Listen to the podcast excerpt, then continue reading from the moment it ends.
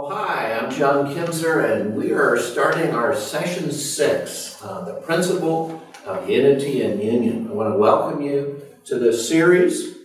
And today you're, you're looking at a picture now of two people walking, and they are together.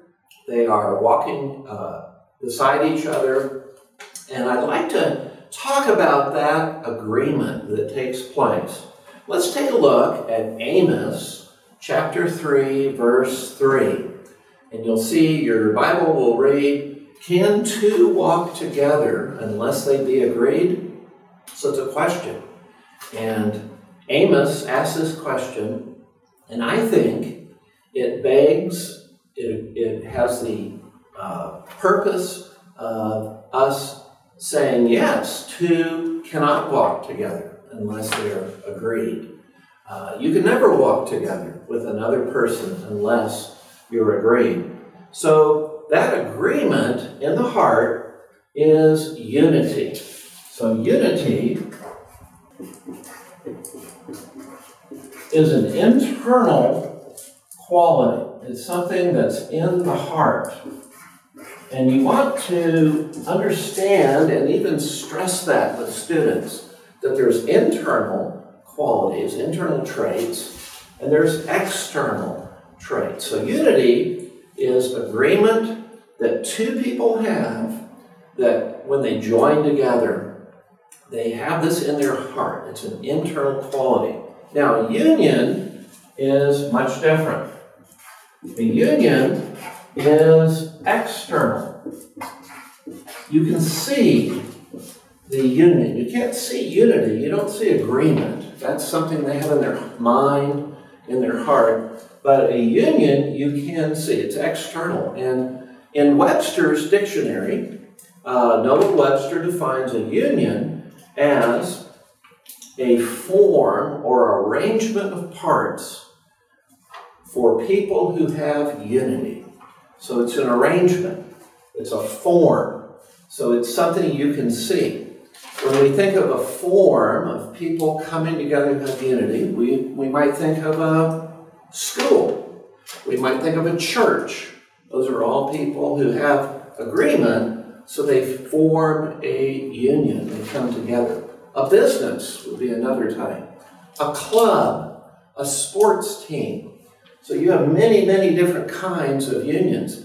And of course, the hardest one to manage, the hardest one to keep your agreement is marriage. Marriage is a union. And uh, when we think about that, marriage requires a huge amount of unity. You have to talk about and plan and understand and agree together on so many different levels. So, marriage is, is a form of union. Uh, agreement in the heart must be reached or that union will not succeed. You can start a business with another person, and if the two of you can't agree on what you do, on your tasks, on your labor, your business will fall apart. You can start a church, and if people have different ideas of the beliefs and the values, your church will divide. So, internal uh, unity is so, so important. Now, a positive example of unity in the Bible is what we read about in the church. We see over and over that the church agrees to pray together, to have fellowship, to meet together, to evangelize, uh, to go about, to live and serve one another. In fact, we read over and over, they came together in one accord. See, there's an example. They came together in one accord. They agreed. So accord is agreement, it's unity.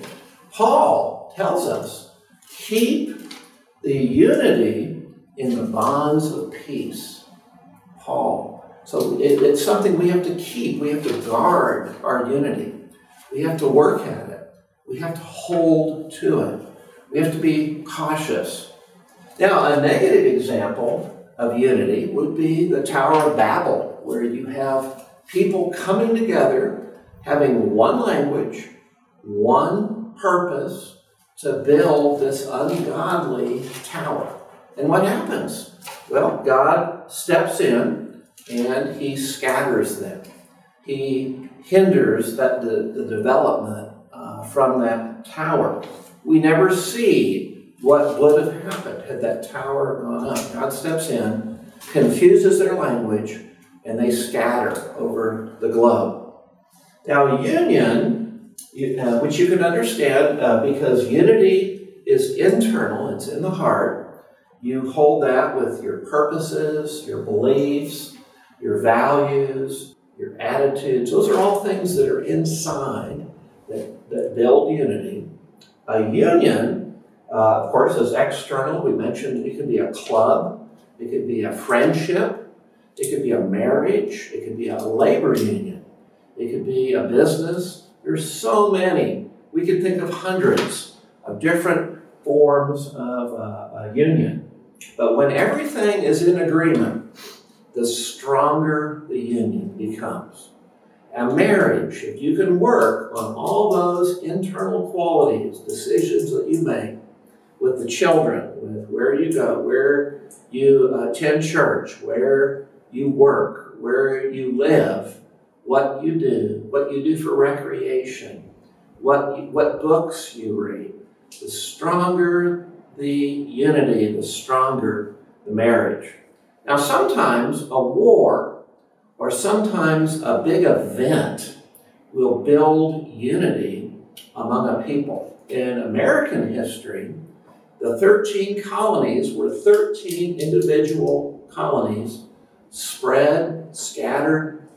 They did not interact very much. Trade was pretty small in those days. There were no highways, there were no railroads, there were no easy ways to communicate, no television, no cell phones. Uh, it was very hard, no internet. It was very hard to, uh, to communicate.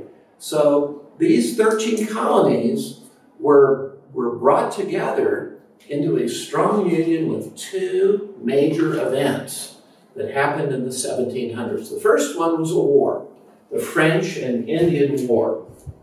The French and Indian War was a war between Britain and France, and France had allies in America, the various Indian tribes. And so these allies fought with the French against the British. Now, the Americans were British colonies, so the Americans fought with the British. They followed the same commander. In fact, one of the great individuals that we'll be studying later, George Washington, comes out as a hero in the French and Indian War. He's a commander at that time. And so people in the colonies were unified, they were fighting a common foe. The second big event was the Great Awakening. And sometimes events take a long time to unfold. The Great Awakening, for instance, starts in 1720 and it goes all the way to about 1770. It was 50 years of revival, 50 years of preachers who went through the different colonies who freely traveled, spoke daily. George Whitefield, Jonathan Edwards, others preached. The gospel went forward and it built a unity, it built an agreement among all 13 colonies. So you see, a union was coming soon. In 1776,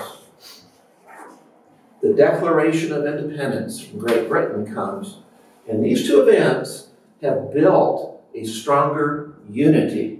So remember this one thing the more things that you can agree on, the unity that you have with another, the stronger and more effective the union will be. God bless you as you study.